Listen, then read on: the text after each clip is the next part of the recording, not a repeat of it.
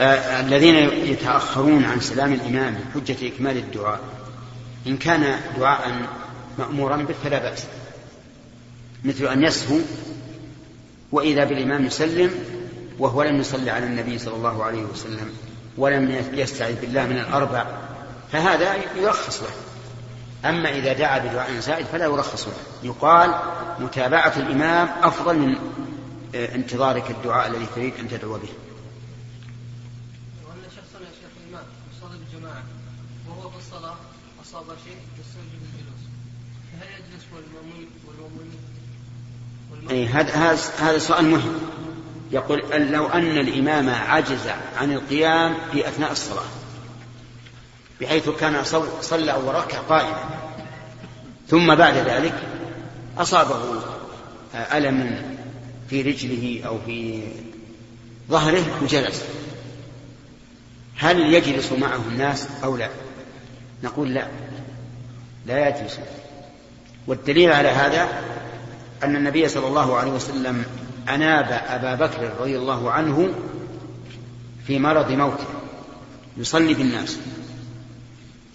ثم خرج ذات يوم والناس يصلون فتقدم حتى قام عن يسار أبي بكر. وأبو بكر قائم يتم الصلاة فأتم النبي صلى الله عليه وسلم الصلاة بالناس وهو جالس والناس لم يجلسوا لماذا؟ لأنه ابتدأ بهم الصلاة قائما. وهذا الحديث آني حديث مرض النبي عليه الصلاة والسلام زعم بعض العلماء أنه ناسخ لقوله إذا صلى قائما فصلوا قياما وإذا صلى قاعدا فصلوا قعودا. قالوا لأن هذا كان في مرض موت النبي صلى الله عليه وسلم فهو متأخر فيكون ناسخا لقوله إذا صلى جالسا قاعدا فصلوا قعودا. ولكن هذا القول ضعيف. لوجهين. الوجه الأول أنه فعل. والفعل لا ينسخ القول. لأن دلالة القول على الحكم أقوى من دلالة الفعل بلا شك. والثاني أنه يمكن الجمع بينهما. وذلك بما جمع به الإمام أحمد رحمه الله حيث قال إن الناس لم يجلسوا في مرض موت النبي صلى الله عليه وسلم لأن أبا بكر ابتدأ بهم الصلاة قائما فلزمتهم الصلاة قياما. عرفت؟ نعم. ثلاثة. بسم الله الرحمن الرحيم. نعم. باب فضل السجود. حدثنا أبو اليمان قال أخبرنا شعيب عن الزهري قال أخبرني سعيد بن المسيب وعطاء بن يزيد الليثي. هذا الحديث أيضا استدل به بعض العلماء بأنه لا تجب صلاة الجماعة في المساجد. لا تجب صلاة الجماعة في المساجد. لأن الصحابة أتوا إلى النبي صلى الله عليه وسلم فحضر في الصلاة فصلى بهم في بيته. قالوا وهذا دليل على أن الجماعة لا تجب في المسجد وهو استدلال قوي بأن الجماعة لا تجب في المساجد والمقصود الجماعة فقط لكن يجاب عنه بأن القوم لا يمكن أن يدعوا الصلاة مع النبي صلى الله عليه وسلم لشرف المكان يعني لا يمكن أن يذهبوا إلى المسجد لشرفه ويدعوا الصلاة مع النبي صلى الله عليه وسلم لأن صلاتهم مع الرسول فيها فضل يتعلق بنفس الصلاة. عرفتم؟ وأما, وأما صلاتهم في المسجد فيتعلق بمكان الصلاة. ومن القواعد المعروفة المقررة أن ما تعلق بنفس العبادة أولى أولى بالمراعاة مما تعلق بمكانها أو زمانها. هذه قاعدة معروفة ولها أمثلة سبقت الإشارة إليها.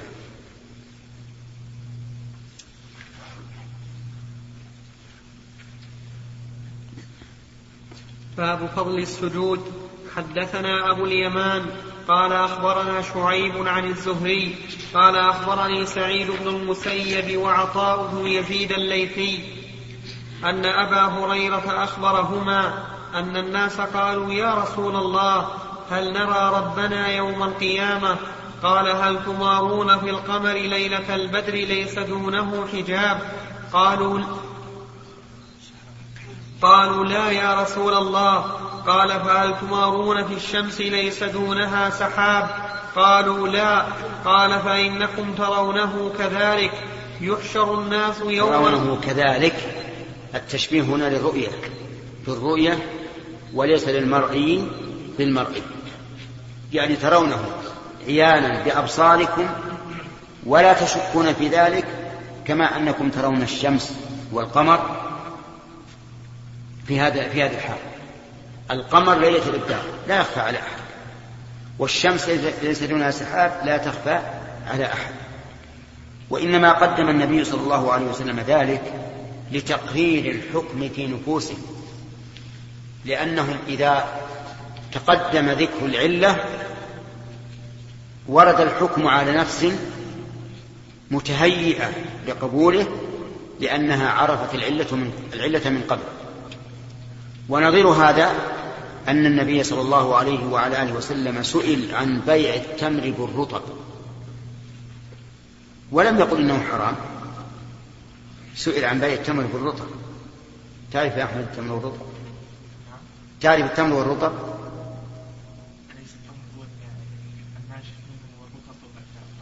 نعم. التمر هو الناشف الذي بلغ حده في الاستواء والرطب هو اللين سئل عن بيع التمر بالرطب فقال أينقص إذا جف؟ ولم يقل إنه حرام. بل قدم ذكر العلة حتى يرد النفس حتى يرد الحكم على نفس متهيئ. قالوا نعم. قال فنهى عن ذلك. فنهى عن ذلك. هنا لما سألوه هل نرى ربنا بين لهم ضرب لهم هذا المثل. القمر ليلة البدر ليس دونه سحاب. يرى؟ عجيب. بشك ولا بغير شك؟ بغير شك. الشمس ليس دونها سحاب كذلك ترى بغير شك. قال فإنكم ترونه كذلك. يعني كما ترون الشمس صحوا ليس دونها سحاب وكما ترون القمر صحوا ليس دونه سحاب. متعني الله وإياكم بهذا النظر. اللهم صل على محمد. نعم. قال فإنكم ترونه كذلك. يحشر الناس يوم القيامة فيقول من كان يعبد شيئا فليتبع. فمنهم من يتبع الشمس ومنهم من يتبع القمر ومنهم من يتبع الطواغيت وتبقى هذه الأمة فيها منافقوها. وإلى أين؟ إلى النار. يتبعونهم إلى النار. لقول الله تعالى إنكم وما تعبدون من دون الله حصب جهنم تحصبون بها كما تحصب الحجار. أنتم لها واردون. لو كان هؤلاء آلهة ما وردوها. وكل فيها خالدون لهم فيها زفير وهم فيها لا يسمعون. لما سمع المشركون بهذا زمروا وطبلوا وقالوا انظر إلى محمد. يقول إن عيسى يرد النار وأنه حصب جهنم. لأن المبطل يحتج بكل حجة ولو كانت أوهى من مما لا أوهى منه. فأنزل الله إن الذين سبقت لهم منا الحسنى أولئك عنها مبعدون. وممن سبقت له من الله الحسنى عيسى بن مريم عليه الصلاة والسلام فإنه أحد الرسل الكرام بل هو أحد أولي العزم. لا يسمعون حسيسها إلى آخره. فهؤلاء يقال لهم اتبعوا اتبعوا آلهتكم لأنهم كانوا يعبدونها في الدنيا. فيقال هذه آلهتكم اتبعوها. ثم تقودهم إلى النار. كما يقود فرعون قومه إلى النار يقدم قومه يوم القيامة فأوردهم النار وبئس الورد المورود. نعم. وتبقى هذه الأمة فيها منافقوها فيأتيهم الله فيقول أنا ربكم. فيقولون هذا مكاننا حتى يأتينا ربنا. فإذا جاء ربنا عرفناه فيأتيهم الله فيقول أنا ربكم فيقولون أنت ربنا فيدعوهم فيضرب الصراط بين ظهراني جهنم. هذا من المثنى لفظا لا معنى. والمعنى بين ظهر ظهر جهنم يعني فوق.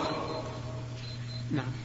فيضرب الصراط بين ظهراني جهنم فأكون أول من يجوز من الرسل بأمته ولا يتكلم يومئذ أحد إلا الرسل وكلام الرسل يومئذ يومئذ اللهم سلم سلم وفي جهنم كلاليب مثل شوك السعدان هل رأيتم شوك السعدان؟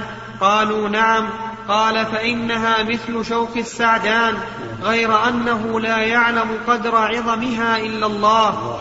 تخطف الناس بأعمالهم فمنهم من يوبك بعمله ومنهم من يخردل ثم ينجو. حتى إذا أراد الله رحمة من أراد من أهل النار أمر الله الملائكة أن يخرجوا من كان يعبد الله فيخرجونهم ويعرفونهم بآثار السجود.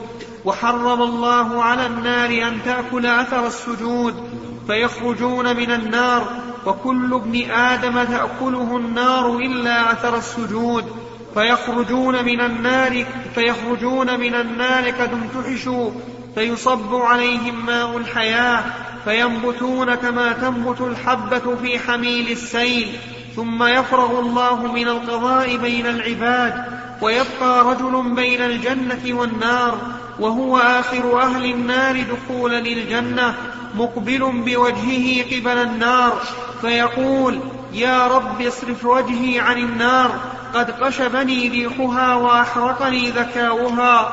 فيقول هل عسيت إن فعل ذلك بك أن تسأل غير ذلك؟ فيقول لا وعزتك. فيعطي الله ما يشاء من عهد وميثاق فيصرف الله وجهه عن النار. فإذا أقبل به على الجنة رأى بهجتها سكت. سكت ما شاء الله أن يسكت. ثم قال يا رب قدمني عند باب الجنة. فيقول الله له أليس قد أعطيت العهود والميثاق؟ ألا تسأل غير الذي كنت سألت. فيقول يا رب لا أكون أشقى خلقك. فيقول فما عسيت إن أعطيت ذلك ألا تسأل غيره. فيقول لا وعزتك لا أسأل غير ذلك فيعطي ربه ما شاء من عهد وميثاق فيقدمه إلى باب الجنة فإذا بلغ بابها فرأى زهرتها وما فيها من النضرة والسرور فيسكت ما شاء الله أن يسكت فيقول يا رب أدخلني الجنة فيقول الله ويحك يا ابن آدم ما أغدرك أليس قد أعطيت العهد والميثاق ألا تسأل غير الذي أعطيت؟ فيقول يا رب لا تجعلني أشقى خلقك فيضحك الله عز وجل منه ثم يأذن له في دخول الجنة فيقول تمن فيتمنى حتى إذا انقطعت أمنيته. قال الله عز وجل من كذا وكذا أقبل يذكره ربه حتى إذا انتهت به الأماني. قال الله تعالى لك ذلك ومثله معه. قال أبو سعيد الخدري لأبي هريرة رضي الله عنهما إن رسول الله صلى الله عليه وسلم قال قال الله لك ذلك وعشرة أمثاله. قال أبو هريرة لم أحفظ من رسول الله صلى الله عليه وسلم إلا قوله لك ذلك ومثله معه. قال أبو سعيد أنا سمعته يقول ذلك لك وعشرة أمثاله. الحمد لله في الحديث الطويل اللي مر عليه البارحة يحسن أن نشرحه شرحا على كلمة كلمة. يقول عن أخبرني سعيد بن المسيب وعطاء بن يزيد الليثي. عندكم يزيد بالزائد ها؟ هنا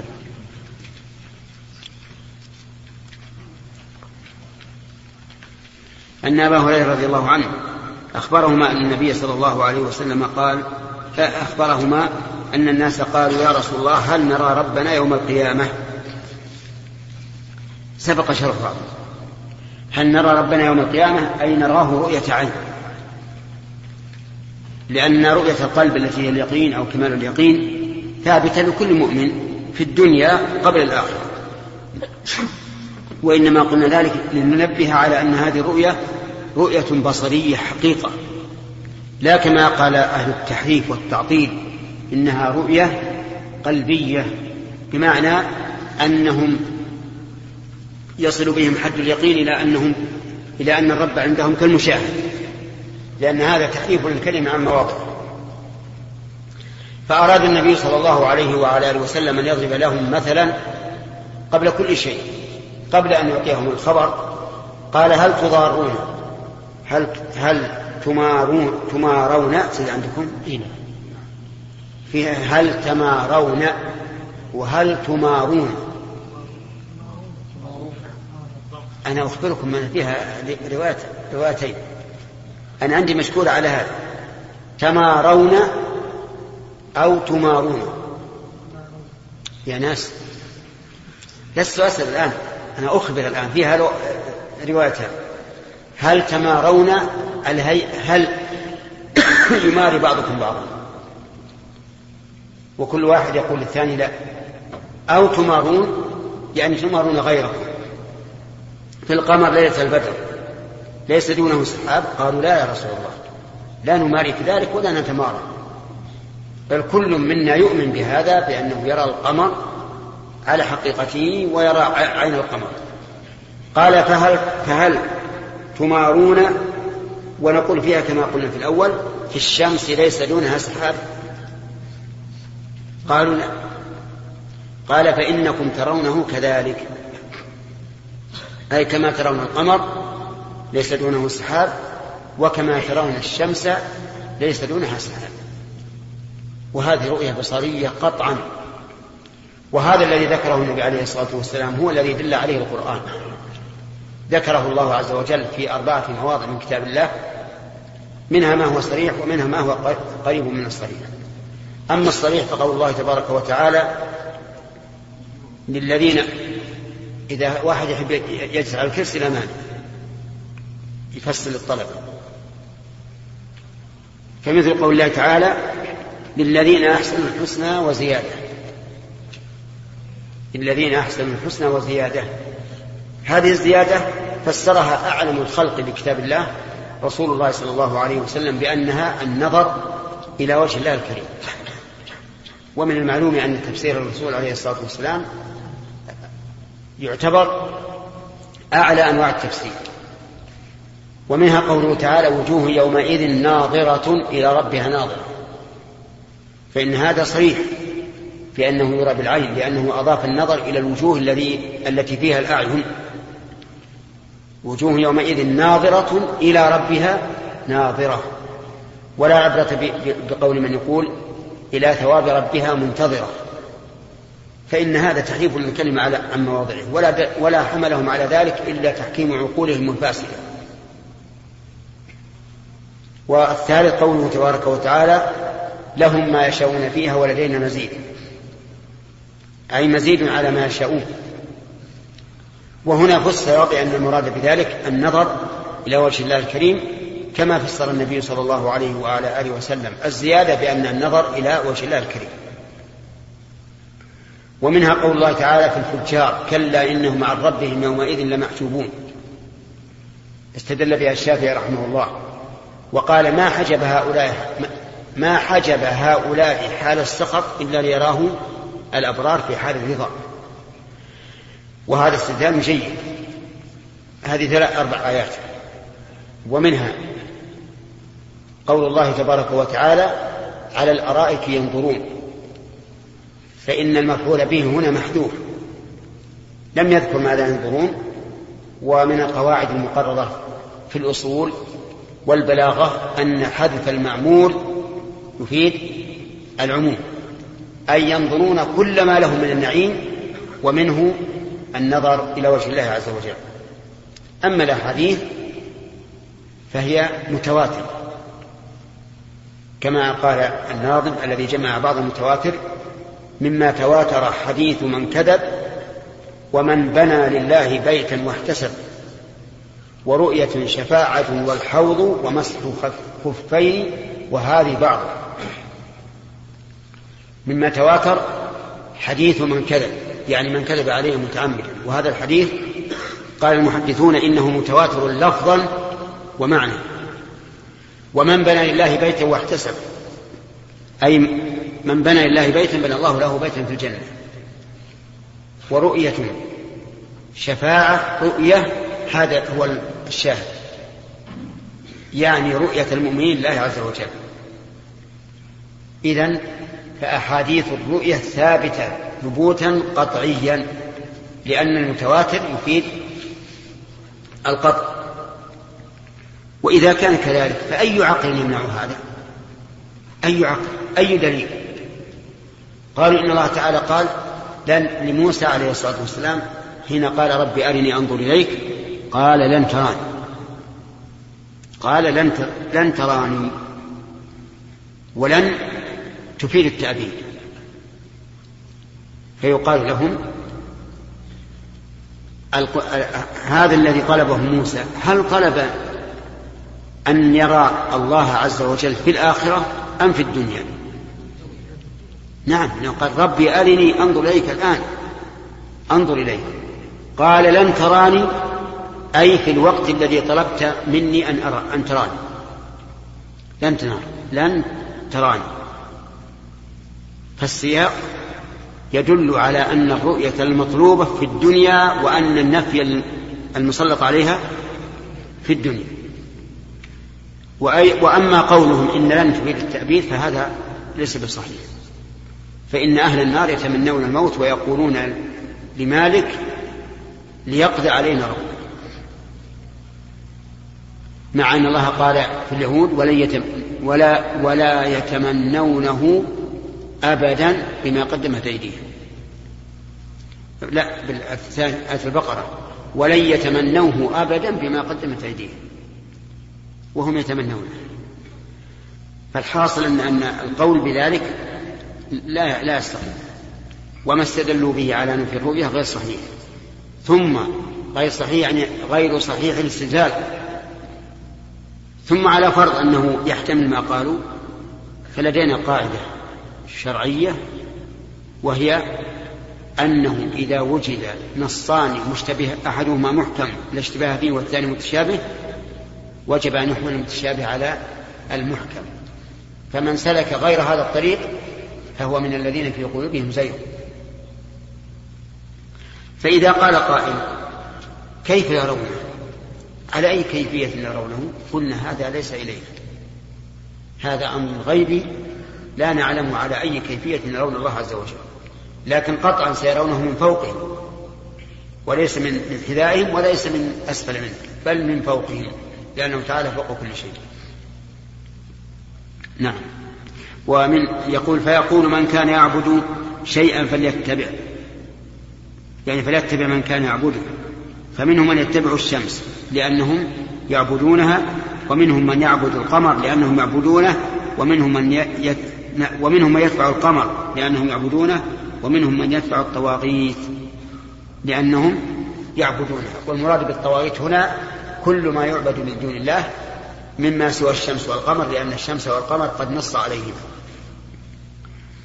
يقول وتبقى هذه الأمة فيها منافقوها وإنما يبقى المنافقون مع أهل الإيمان لأنهم كانوا يتظاهرون يتظاهرون بإيش؟ بالإيمان. فيغرر بهم ويخدعون كما كانوا يخادعون الله والذين آمنوا في الدنيا. تبقى فيأتيهم الله عز وجل فيقول أنا ربكم؟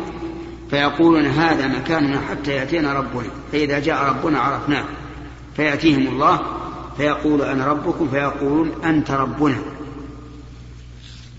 يأتيهم الله عز وجل فيقولون آه فيقول أنا ربكم. فيأتون فيقولون هذا مكاننا حتى يأتينا ربنا فإذا جاء ربنا عرفناه بماذا يعرفونه؟ وهل سبق لهم رؤية؟ أنكر بعض المعتزلة هذا الحديث. وقال إنه إن قوله عرفناه إنما تكون في الأعيان وعلمناه تكون في المعاني. ولهذا يقول علم علمت علمت الحكم وعرفت زيدا. ولا يقول علمت زيدا لأن المعرفة تقع على الأعيان والعلم يكون في المعاني. وعلى هذا فقولهم إذا جاء ربنا عرفناه يقول هذا يدل على أنهم آه، سبق أن أن رأوا الله وهم لم يروه. فدل هذا على أن الحديث ليس بصحيح. فيقال هذا خطأ لأن معرفة الشيء تارة تكون عن سابق رؤية. وهذا واضح وتارة تكون عن سابق وصف بمعنى أنه يوصف للإنسان الشيء فإذا رآه على الوصف الذي كان عرفه عرف أنه هو. وإنما يعرفون الله تعالى بوصفه لأنه عز وجل وصف نفسه بأنه سبحانه وتعالى ليس ليس كمثله شيء. وأخبر النبي صلى الله عليه وسلم عن صفاته ما يقتضي معرفته والعلم به. فيقول أنا ربكم فيقول أنت ربنا فيدعوهم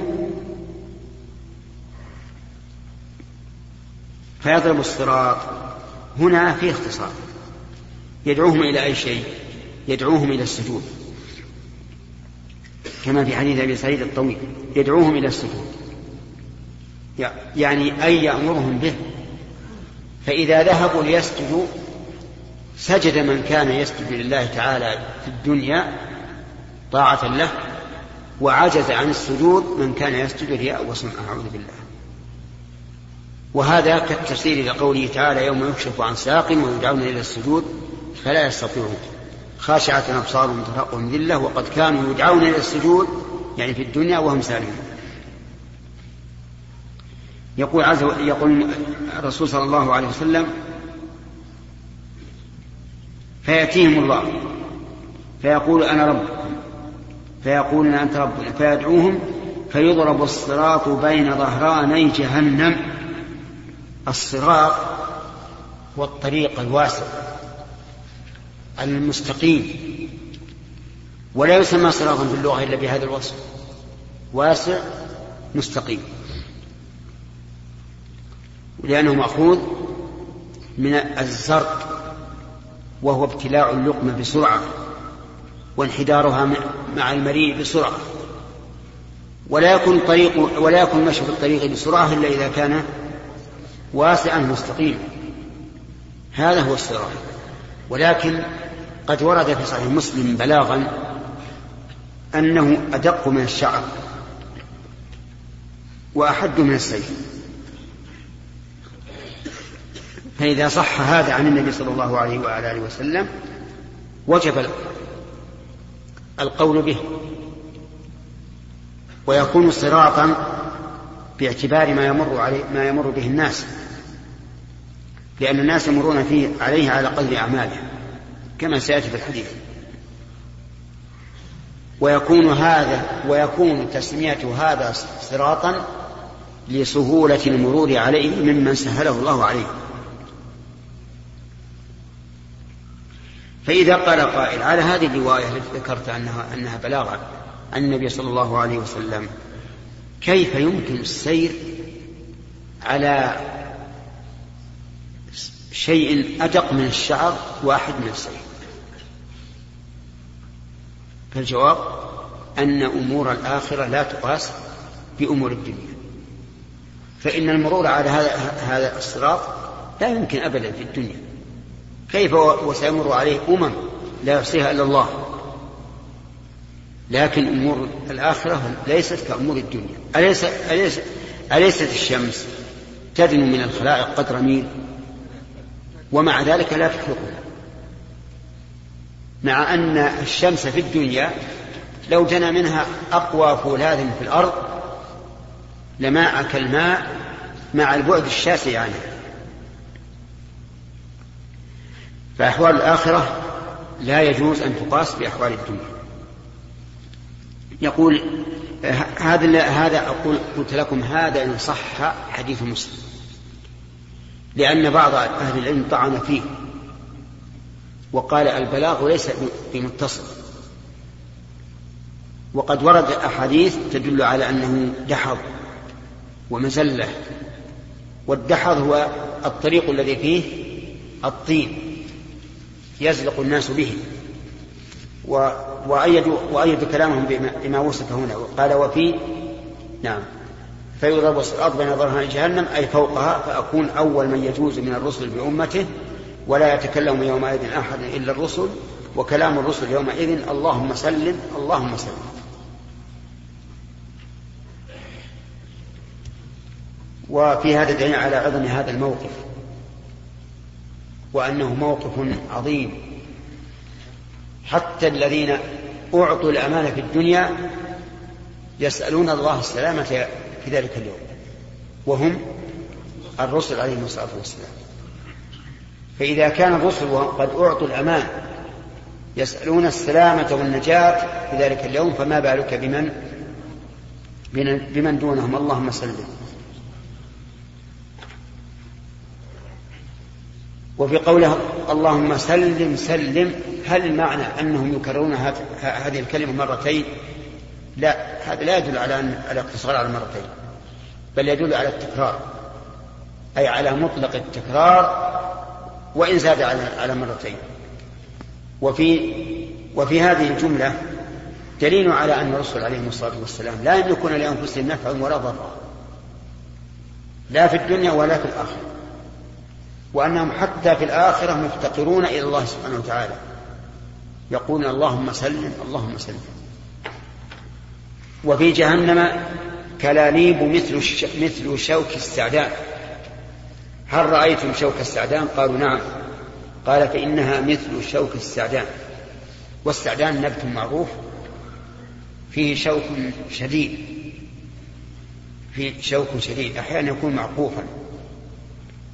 لكنه إذا أصاب الإنسان لا بد أن ينفذ في جلده وأحيانا ينكسر وتبقى, الشوك. لكنه كثير الشوك ولا يمكن لأحد أن يمسه بيده.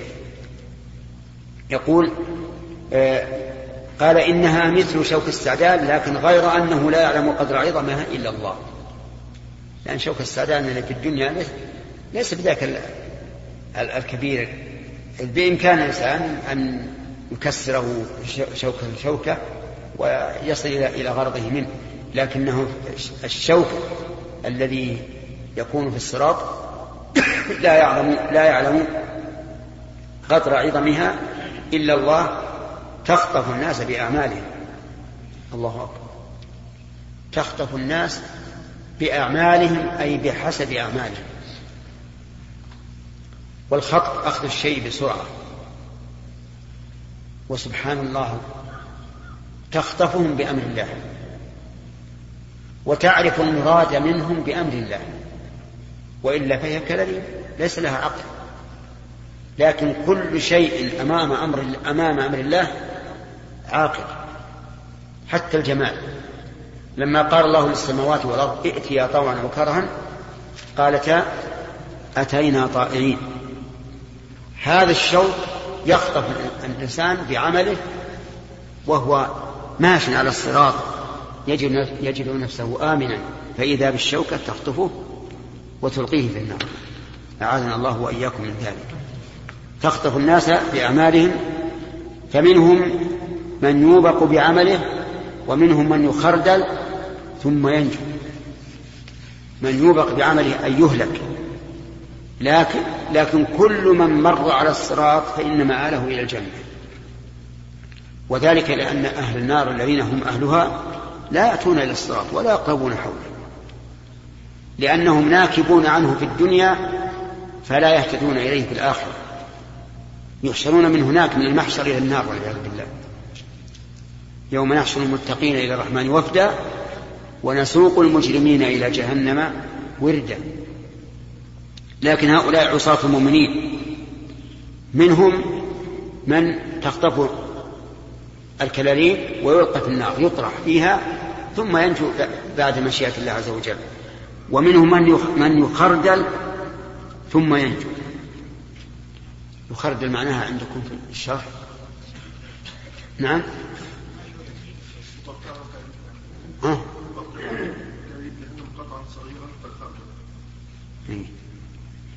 ها من الفتح. العين وش يقول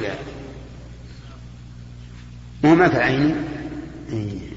وين اللي كان كنت صاحبه بالأول. على كل حال يخرجل يعني يجعل قطعا كالخردل لكن هذا تفسير المحشي والله أعلم. تحتاج إلى مراجعة. ثم بعد ذلك ينجو ينجو من النار. يقول حتى إذا أراد الله رحمة من أراد من أهل النار أمر الله الملائكة أن يخرجوا من كان يعبد الله فيخرجونهم ويعرفونهم بآثار السجود. وحرم الله على على وحرم الله على النار أن تأكل أثر السجود. يأمر الله الملائكة أن يخرجوا من النار من يعبد الله. فبأي شيء يعرفون من يعبد الله؟ يعرفونه بأثر السجود. الجبهة والأنف والكفان والقدمان والركبتان. يعرفونهم بذلك لأن الله حرم على النار أن تأكل أعضاء السجود.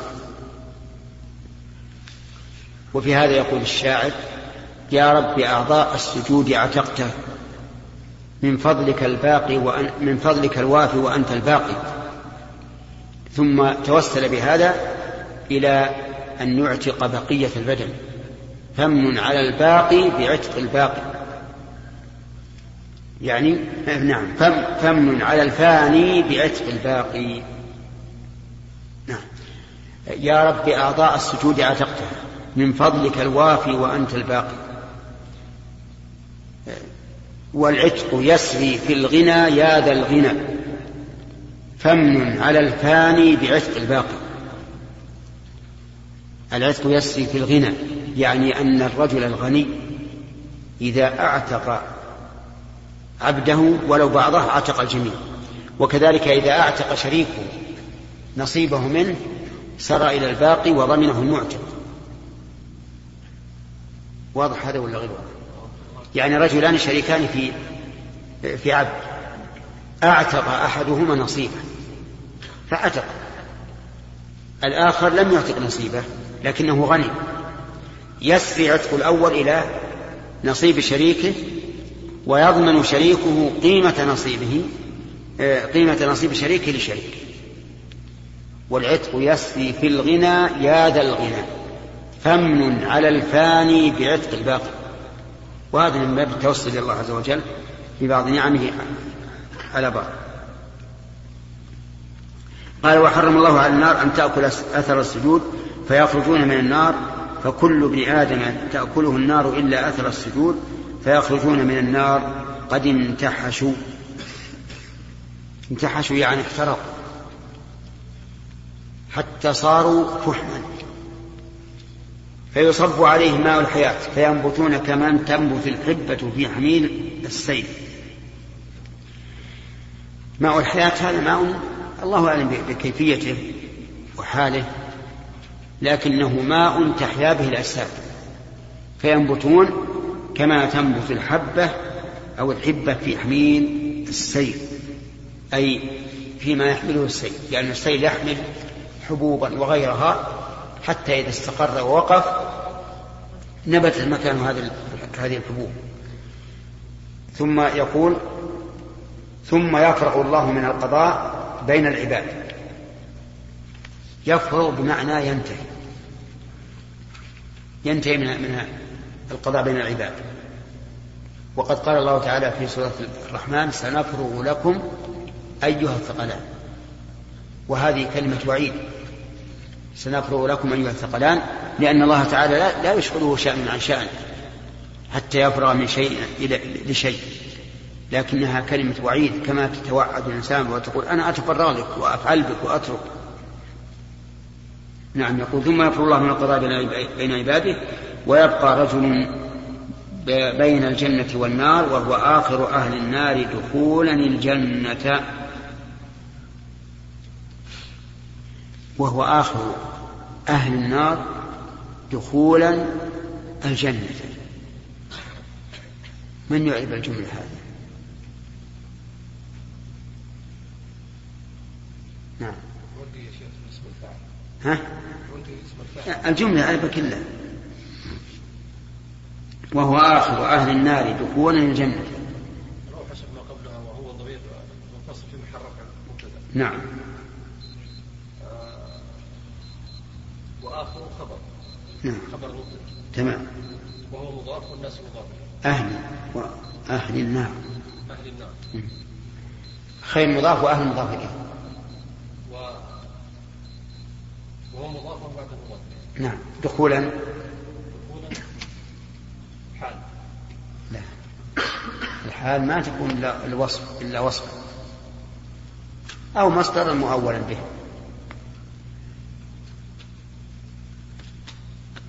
آخر هذه اسم تفضيل ولا لا؟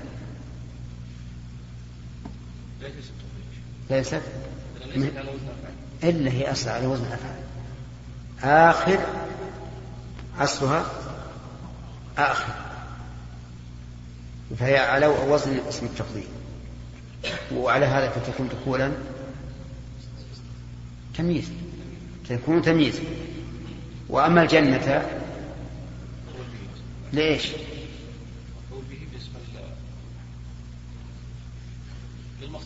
للمصدر. أحسنت. انتهى الوقت. نعم. إيش هو؟ أين؟ لا. يقول مفعول للمصدر.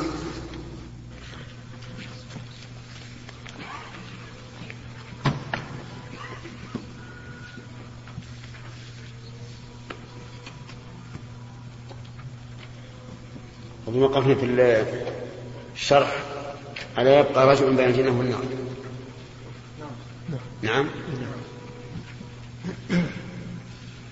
بسم الله الرحمن الرحيم. نقل البخاري رحمه الله في سياق حديث ما ذكره لباب فضل السجود. عن أبي هريرة رضي الله عنه. قال بعد أن قص ما سبق ثم يفرغ الله تعالى من القضاء بين العباد. يفرغ من القضاء بمعنى ينتهي منه. وليس المعنى أنه ينشغل في القضاء بين العباد بالقضاء بين العباد عن عن أمور الكون الأخرى. لأن الله لأن الله تعالى لا يشغله شأن عن شانه يبقى رجل بين الجنة والنار وهو آخر أهل النار دخولا الجنه مقبل بوجهه قبل النار. مقبل بوجهه قبل النار على سبيل الاختيار أو على غير الاختيار. الثاني على غير الاختيار ولهذا يقول يا رب اصرف وجهي عن النار.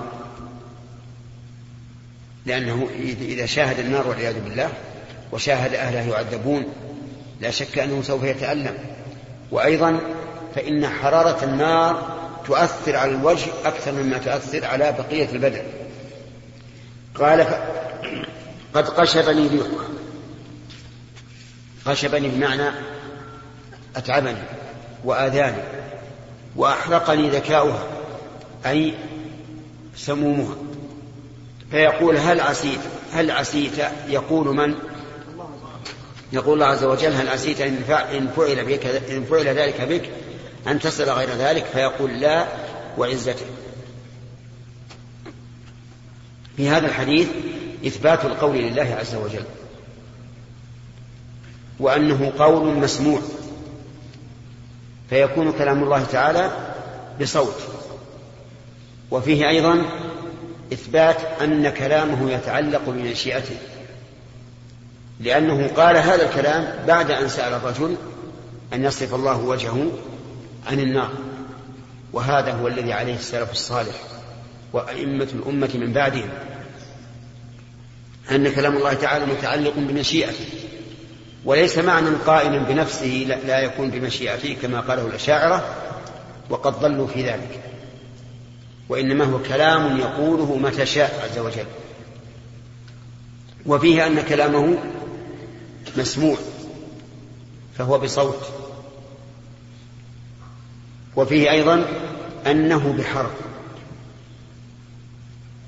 لأن الذي سمعه سمعه يقول هل عسيت؟ وهذه الجملة مكونة من من حروف وهذا أيضا من مذهب أهل السنة والجماعة. فإن قال قائل ما تقولون في قول الإمام أحمد رحمه الله؟ من قال لفظي بالقرآن مخلوق فهو جهمي ومن قال غير مخلوق فهو مبتدع أيها الإخوة في ختام هذه المادة نسأل الله أن نلقاكم.